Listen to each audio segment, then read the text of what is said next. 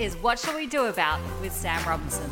Hello and welcome to What Shall We Do About, the show that tries to improve the world's less pressing problems. Ever since the turn of the millennium, reality television has dominated free-to-air television, whether we like it or not. Cooking shows, home renovation shows, dating shows, they've rolled out nightly and proven popular. But how real are they? And how much does editing have a role in the way that we view contestants and the way that storylines play out?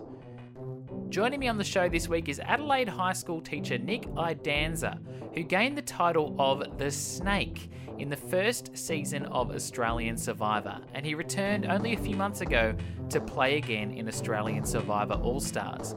Nick is also a reality television junkie and has thought deeply about the genre, and as you'll hear, is able to reveal some tricks of the trade to help us navigate reality TV better as viewers.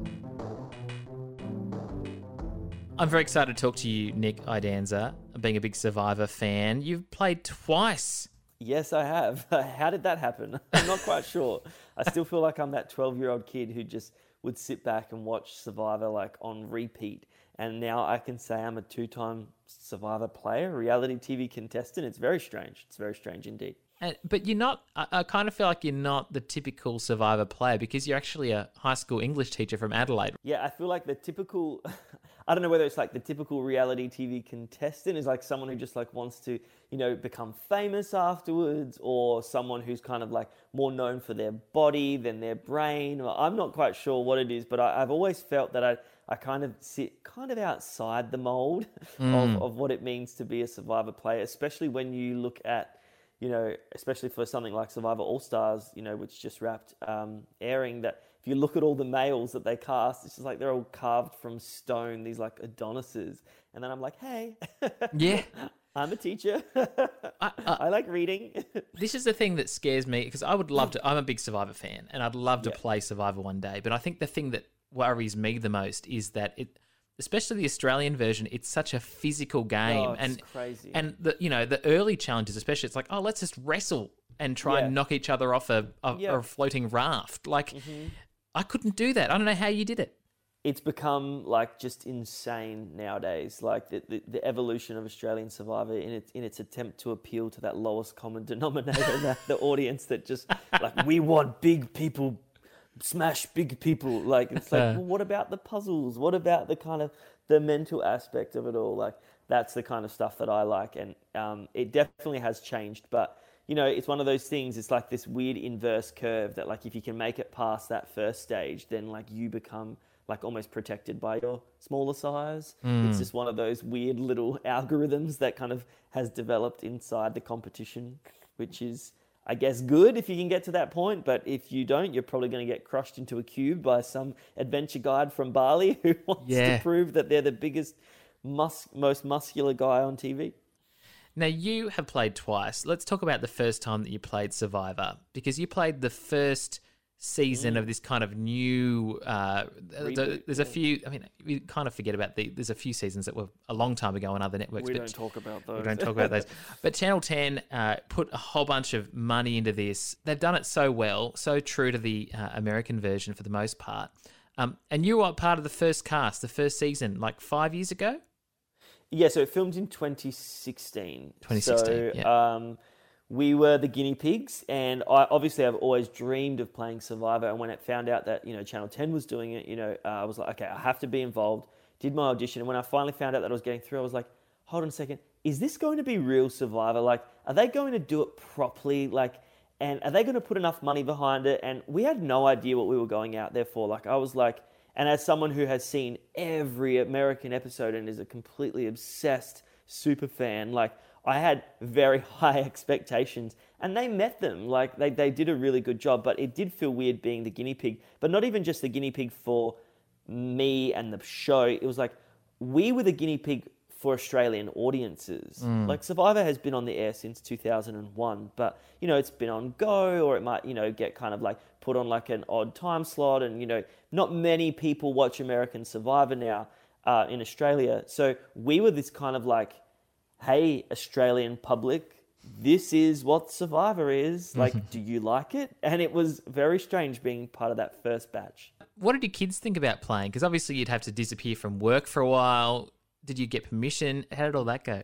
Yeah, it was very strange. So I kind of just said to them, only my principal knew, and he gave me permission to go, which was astounding. I didn't think I'd get that because I work at an all-boys private school. It's, you know, quite a prestigious school, and I thought they're not going to want to be associated with this, but my principal was extremely supportive of our own personal endeavours, and I just kind of had to tell the students. I said, I'm taking some personal leave, and unfortunately, you know, I don't want to talk about it, and I kind of made it seem like I had this really big personal thing going so that people wouldn't probe. And then a couple of kids who know I love Survivor, they were like, are you going to be on Survivor? And I was like, had to hold them back after class and be like, you know, that's extremely disrespectful. I'm going through something personal. Like, please don't mention that again.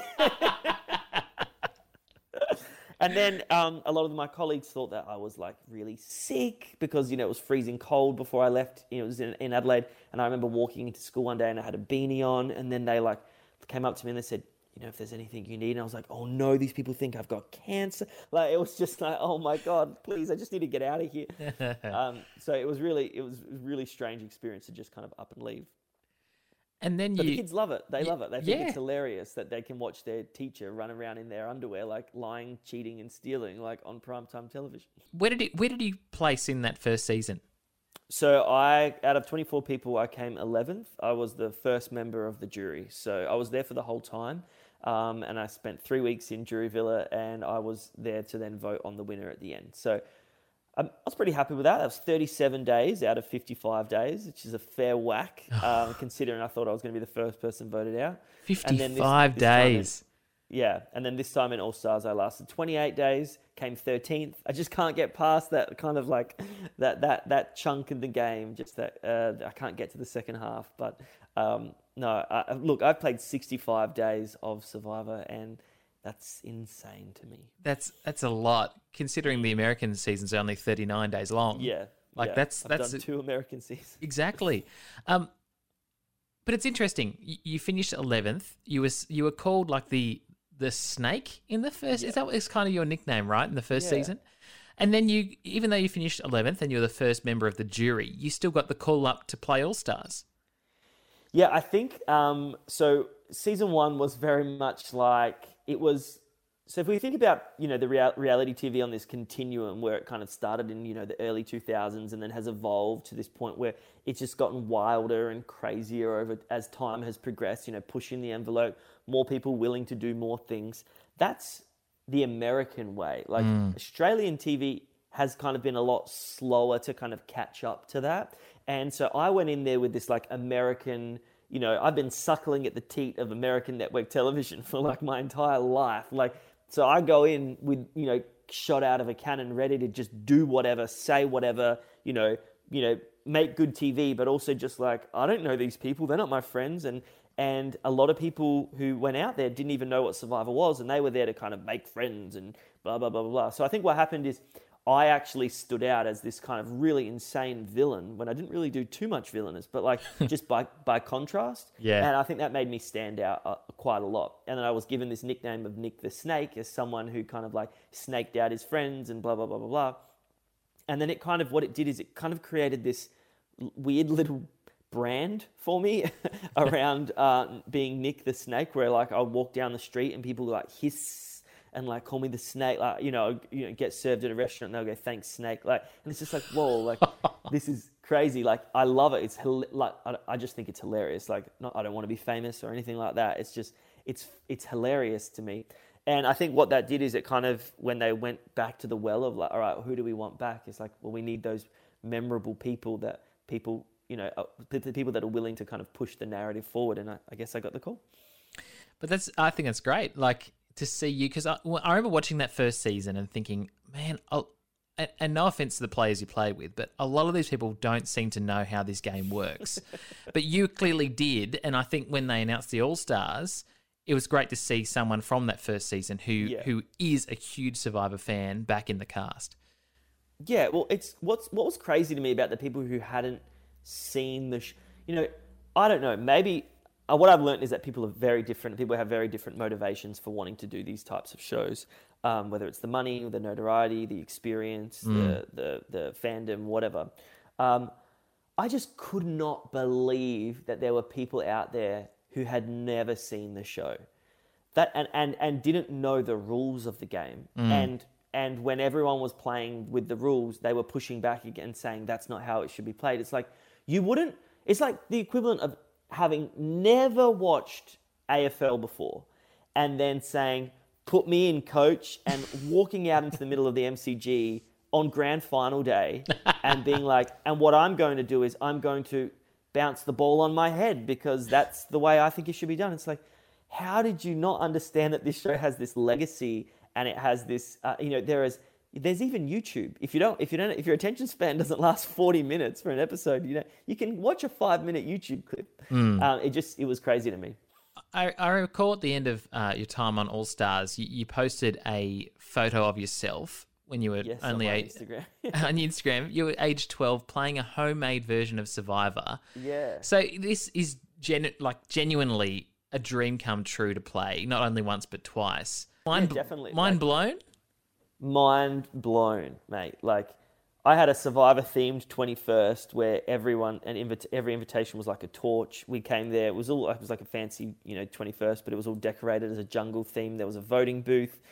We did like gross eating challenges halfway through the night. If you pulled the buff out underneath your chair, in year 7, I ran like a Survivor competition amongst my class at lunchtime. I just was captivated by the adventure of it all. I was captivated by this idea that you can go out there and you can be someone like who you never get to be in your real life. Like, believe it or not, I'm a very honorable person in real life, and I have no issue with going out there and being someone completely different and playing this kind of character because, it's just fun. And that's just always captivated me. And like as a 12-year-old kid, like I would go away on holidays and like that photo was taken on the Murray River. We went on a houseboat for my dad's 50th or something like that.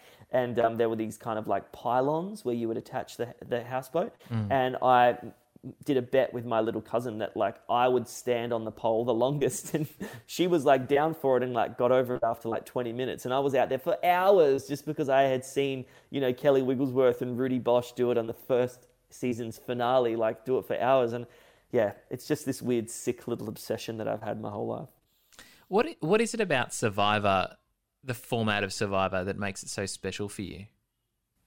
I think what I like about Survivor is that, first of all, you don't become famous from it in a way. Like, so it's not like you're going on there to be famous. Like, there is a purity, I feel like, to Survivor because the experience in itself is so unique. It's kind of like The Amazing Race, where like, you get people who are motivated by the experience, whereas like something like The Bachelor or The Voice or, these shows, they're motivated by this idea of like, I will use this as a platform to become famous. So it does kind of weed out a lot of those people and it has like this purity to it. And who doesn't, who as a kid did not love the idea of like, like The Jungle Book and like, Robinson Crusoe and like getting out there and like, living off nothing and pushing your body to as far as it could possibly be. And beyond all that, I love chess. Like I love like those kind of manipulative games.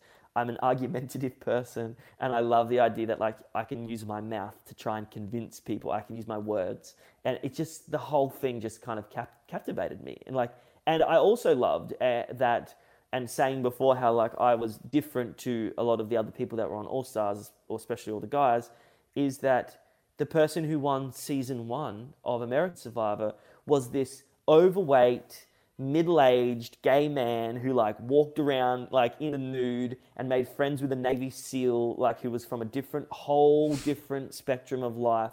And, the star of the season was this, gruff truck driver called Sue. Like, it was just like, these are people that we never saw on TV. And it was fascinating. Then season 2 comes along and it's won by like a soccer mum. Like, this is why I love reality TV, because I'm very interested in people and their stories and like the whole like, fly on the wall, and the fact that reality TV, when it's good, is a reflection of society. It is, and when it's bad, it's also a reflection of society. But like, But that in itself is fascinating as well. I feel like when reality TV is allowed to be this pure concept that is not overly manipulated by producers, it is this fascinating anthropological study. And I think that's why competition-based reality shows are much more pure in the fact that there are legal requirements that mean that the producers cannot intervene because there's money on the line, and therefore whatever happens just kind of happens. Like, you know, the show isn't allowed to say, wow, we love Boston Rob, like, so we have to make sure that he doesn't get voted off in episode 5, like in Heroes Villains, he gets voted off in, you know, before the merge, and the show just has to wear that. So there is a purity to it as opposed to something like, you know, like a Jersey Shore or whatever, whilst fascinating and hilarious and all that stuff, it is overly produced, and therefore it loses some of the purity. So that's why Survivor always really appealed to me. You know, even just the fact, you know, playing Survivor, like, when will I have ever interacted with any of the people that I got to play with in my everyday life? Like in season 1, I played with a magician, an ex-cricketer, I played with a female firefighter, a grandmother of, like, you know, 17 grandchildren who was a, you know, customs officer busting illegal immigrants, you know, a humanitarian, like these people that are like, I would never get to meet those people in my everyday life. Yeah, absolutely. How do you prepare for a show like Survivor? I mean, you obviously had a different tack to others who had never seen the show or are there for different reasons, but for someone who's seen every episode of every US season, what kind of things did you do to get ready to play? Yeah, so I was actually called by the producers on season 1 as the most over-prepared survivor ever, and I think that's just part of my, like, neurotic nature. I'm not super neurotic, but, like, I'm a planner, I'm a teacher, I like to be in control, like, so I made sure that my prep work was, like, extremely regimented. I did, obviously you rewatch old seasons and kind of brush up on, like, tips and tricks and things that, you know, could happen to you, but beyond that, it's just like getting your physicality right. I prepared for what it would be like to be hungry. Like, I stopped eating sugar, and so that I would, like, not have sugar withdrawals on day 1 and be a cranky bastard. Like, I slept on the floor of my room, like on the floorboard, so that I would know that you can get a night's sleep on you know, a hard surface. And, I built challenges in my backyard. What else did I do? I just basically practiced puzzles literally every day. Because I knew that, like, while I am deceptively strong and I held my own in every challenge I've ever competed in physically, I knew that I would need to have a point of difference amongst other people. So I became the kind of the puzzle guy, and that kind of paid off in dividends in my season, both seasons. And I just feel like I made sure I like literally turned over every stone. This time going out there for All Stars, one of the things that I did to prepare was, when I reflected back on what went well and what went wrong in my first season, a lot went wrong. And a lot of it was boiled down to my social game, which is a huge component of playing Survivor or any type of game where you want people to vote for you and vote with you. And at the end, hopefully vote for you to win. So, cause that kind of let me down in season 1, I just basically got my family to sit around one night and I said, okay, open slather, amnesty policy. You are able to say anything you want to me, criticize me. I want you to bring up every ill thing that I've ever done to you. Tell me when I'm annoying, what words I use that annoy you. Like, I have this really bad habit of not looking people in the eye. When they talk, it's just developed over the last few years. I don't know why. Yeah. And so I said, just go lay it all on me. And they did. And they literally just like broke me down, like, night after night. I think we did it 3 nights in a row. And it was all about me figuring out, okay, don't do that. How do you confront someone because in season 1, I just basically fought with everyone, and this time I didn't want to do that. So I just kind of, like, you know, how do you take criticism? It was just this, like, fascinating study in, like, who you are as a person, because you just kind of in everyday life, we surround ourselves in this little echo chamber of people that we like and people who like us. And I've got a ton of friends who really like me but put me on the island, and then all of a sudden I'm like, oh, wow, I'm not as likable as I thought I was. It's just that we weed out the people who don't like us. Yeah. Yeah, and you never have to actually face people that, you know, well, you do, you face them, but then you probably never see them again. Like, what happens if you're stuck with someone who doesn't like you? So that was my like kind of extremely insane psychotic prep that kind of made me feel really relaxed actually, because I went out there going, cool, if I get voted out now, at least it's not because I didn't prepare. And then I think about you actually playing the game, and I think that, I guess it happens for any player because you're sleep deprived, you're hungry, you've been there for weeks away from family, away from any technology. But then also I'd imagine there's a sense of paranoia all the time because you're always trying to save yourself or keep yourself in the game because there's a title you want to win, there's a $500,000 prize you want to win. Yeah. How do you not just go crazy with that paranoia? Yeah, paranoia management is actually like a really underrated component of playing Survivor and preparing for Survivor. Like you have to know, and you have in season one, I think what made me really sketchy is that like if I saw people walking off, I'd be like, what are they talking about? And I'd like maybe like go up and interrupt them or like say to someone else, what are they talking about? And I think what I learned is that part of Survivor is like just recognizing that everyone is going to be having those conversations and it's okay. Because you wouldn't want someone coming up to do it to you. You wouldn't want to kind of stoke that paranoia. And what I found is that paranoia breeds paranoia. And if you're the one in the camp who's saying, what are they talking about? Then when you walk off, someone else is going to be going, okay, wow, what is he talking about now? So if you just kind of like, you have to just be confident and comfortable in the relationships you make and the way in which you're playing, that if someone does walk off and have those conversations, it's okay. And I think the other thing about that never translates when you're watching any type of reality TV and when you have played or been on reality TV, especially twice now, when you watch it, you can see it. It's this weird thing where we think that we're looking at paranoia between players, or if you're watching like, the Kardashians, for example, it's like paranoia between sisters. A lot of the time, what I now know is it's paranoia between the subjects and the producers. And a lot of the angst that you see spill out on the show between people is the angst at the way people feel that they're being portrayed or the way in which they feel the show is kind of like out to get them. And that manifests itself on Survivor with the crew are amazing and they don't outwardly, do anything negative to you, but you have a conversation with one of them in an interview and they plant seeds, whether they know they're doing it or not, they plant seeds which make you get your back up. And then you go into camp with your back up and you can't talk to the producers outside of interviews. So you start taking it out on the people in your camp. And it's fascinating because you have to manage your paranoia of the people in your camp. You manage your paranoia of the show and the network and what they're doing, and many times they're not doing anything, but it's your own mind running a million miles an hour. And the other thing is a lot of reality TV is filmed in isolation from your home. You don't get to call home. You don't know what's happening. And managing the paranoia of something bad happening at home that you don't know about.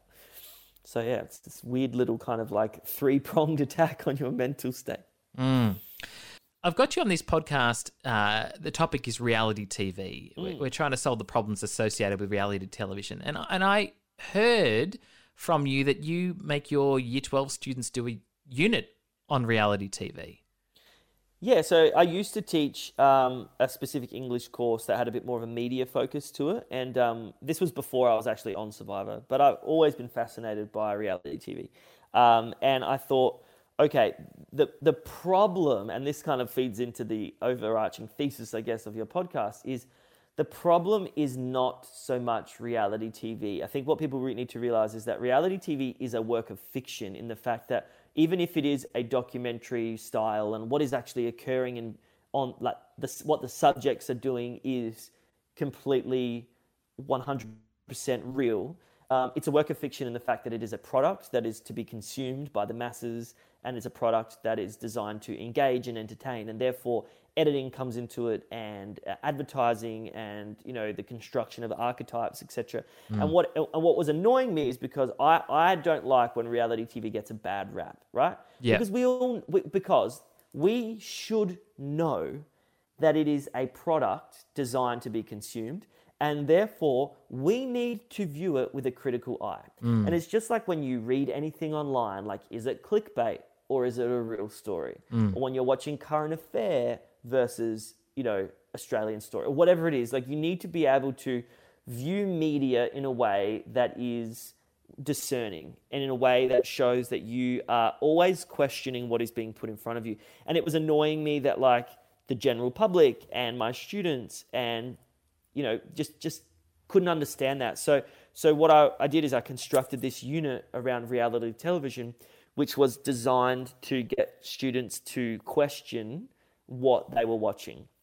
And the way that I did it was based around these kind of five key tenets of, you know, the English course in general, which is on the idea of audience, purpose, form, language, and context.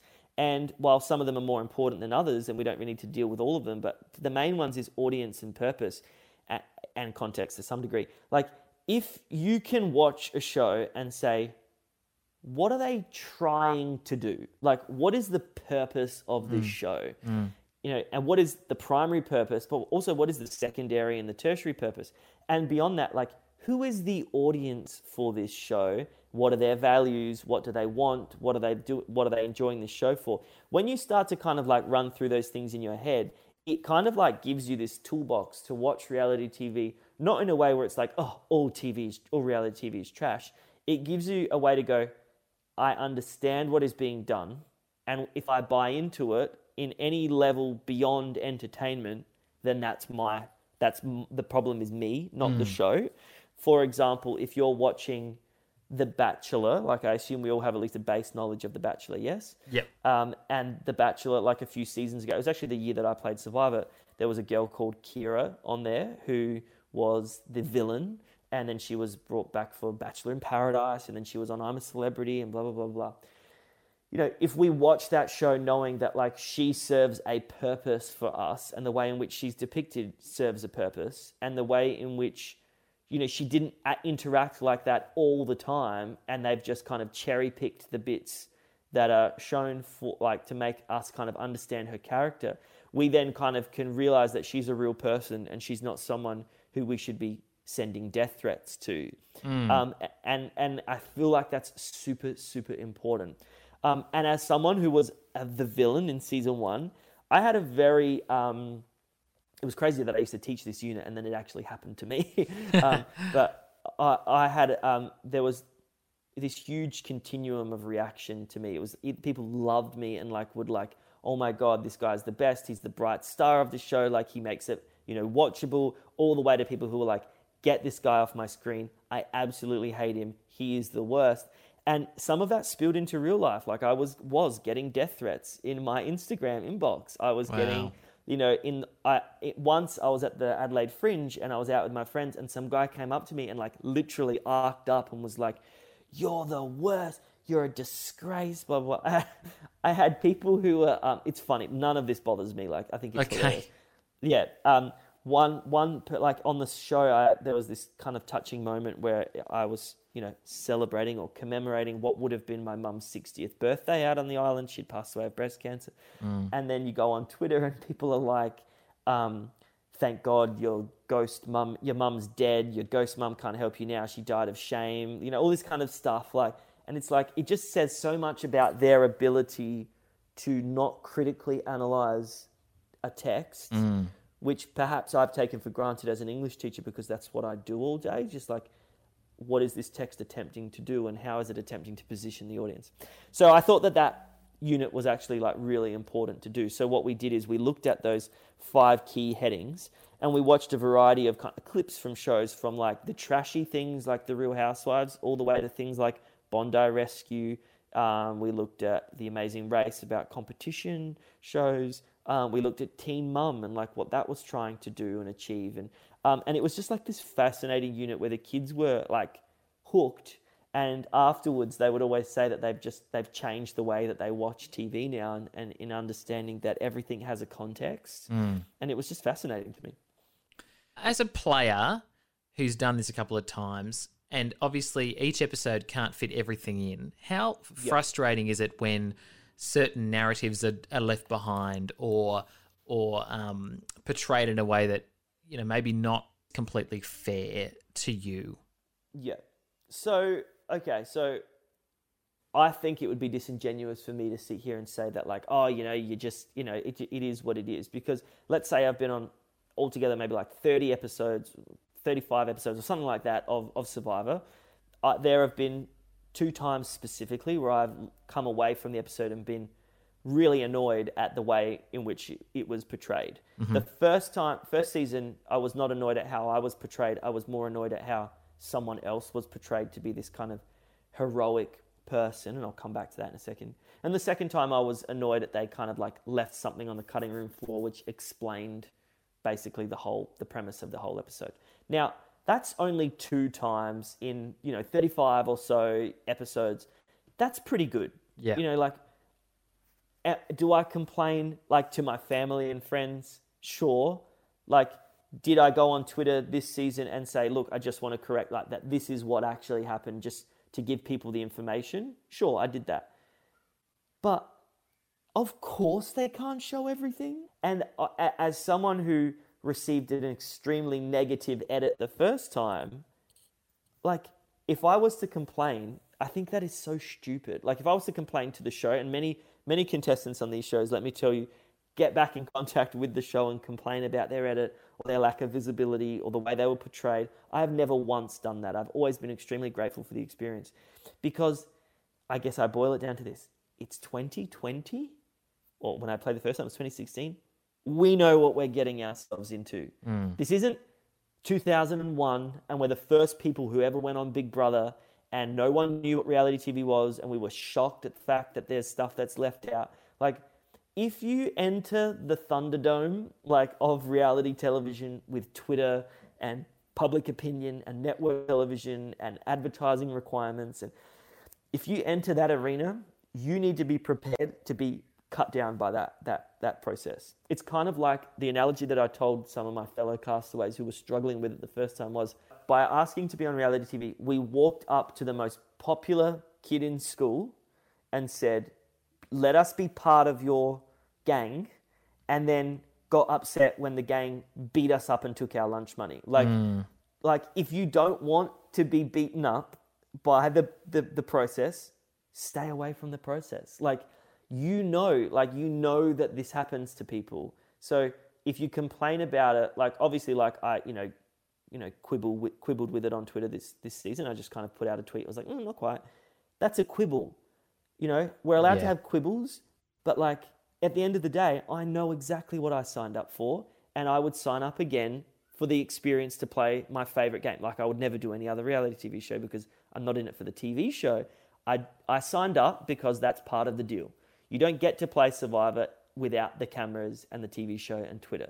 And I was speaking to Lydia, for example, who was on All Stars with me, and she said, I love Survivor, but I would only ever do it again if there were no cameras. And it's like, but that's not Survivor. Like, like it's part of the parcel. If you want the experience, you have to take what comes with it. So I guess my advice to anyone who goes on these shows and grumbles and complains is, what did you think was going to happen? Like, it's a sad part of our society that there are people who will message you death threats. Like, that's just what happens.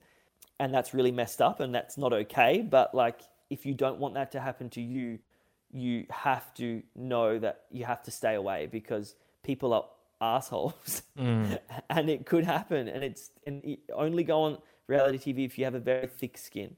Such a sad indictment on society when you really think about it. It is. And that's not just restricted to reality TV. That's anyone in the public eye, you know. It's definitely, anyone on radio, like it's just this just people can be really, really cruel. Exactly.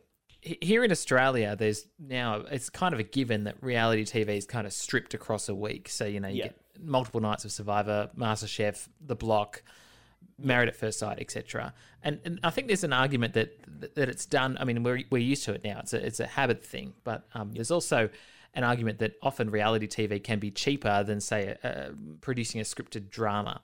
Do you think that there is too much reality TV as far as what's on in prime time on free-to-air here in Australia? I actually do. I do. I think that there needs to be, just like everything, there needs to be a balance. Like, Just like in the edit of a TV show, there needs to be a balance between showing the people. Just like in our everyday lives, we need to, you know, have a healthy balance. Like, I can't happily eat McDonald's tomorrow knowing that I had a healthy meal today. You have to find that balance, because what it does is it kind of becomes this self-perpetuating cycle where it's like, oh, this is what rates, so let's put more on. And it's like, no, that's what rates because that's literally all that's on. Like, you know, I think of like good Aussie dramas, like, you know, remember things like The Secret Life of Us, or like even something like Offspring. Like, while I never myself watched these shows, like these are like, you know, Water Rats back in the day. Like, how often do we see shows like that? Like, yeah. I'm actually struggling to think of any off the top of my head, except, you know, there was that Five Bedrooms thing on Channel 10. Like, you know, like it is too much. Like it has probably, the pendulum has swung too far. Well, as we wrap, I've really loved this conversation, Nick, and it's good to think more in depth about reality TV. But what shall we do about reality television? Well, I think it's a really good question. I kind of like actually wrote out like a few tips. Yes. To give people stuff that we already know, but we just kind of forget because, like you said, there is so much reality TV that we just kind of go on autopilot sometimes. But one of the activities I did with my class is I gave them this little checklist of things, and then I showed them a highly, highly manipulated scene. I think it might have been from... It may have been from Jersey Shore or like The Real Housewives or something like that. But basically, like, how can we look at something and question whether the edit is giving us a highly manufactured product? So the first thing to do is look for the number of cuts in a scene. You know, many cuts to different frames implies that they're not only trying to speed up the action, but they're also heavily, heavily splicing the content. And that means reaction shots, the same shot over and over again. So look for the number of cuts.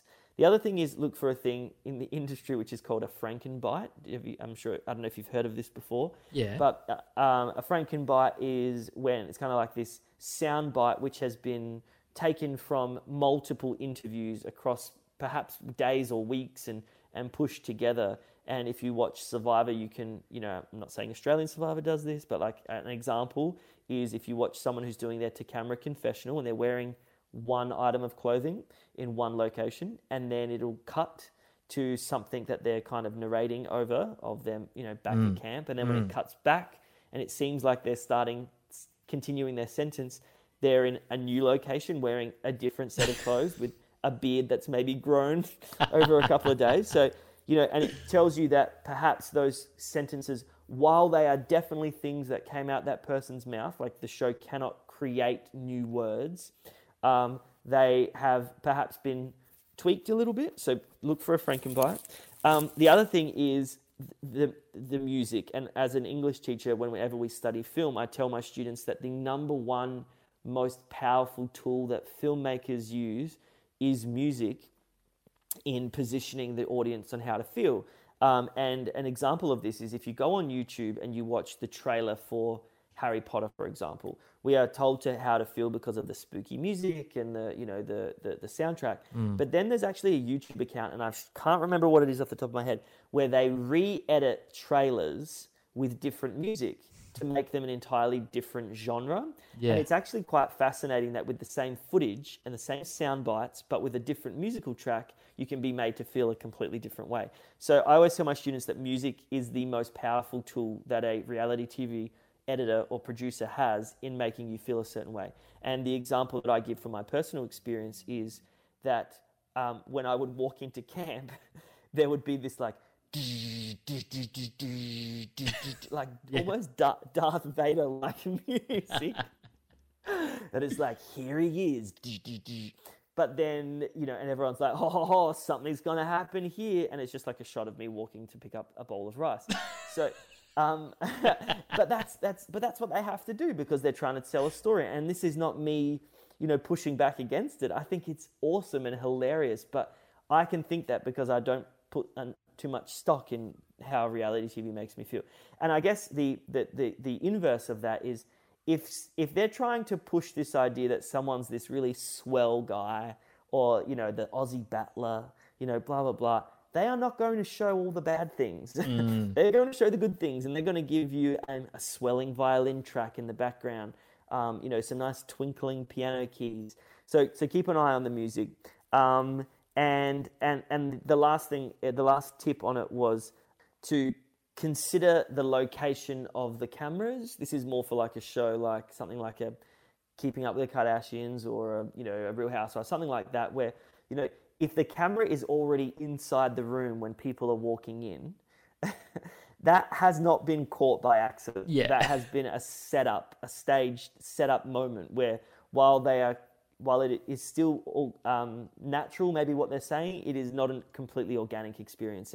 And I think we often think like, oh yeah, like if you really stop and think like, oh yeah, how did that camera get there? Like, that wasn't in that shop. How did they know to walk into that shop? It's like, well, that's because the producers contacted that shop like weeks ago saying, we're going to film a scene. And they picked their prettiest looking cashier to stand at the counter.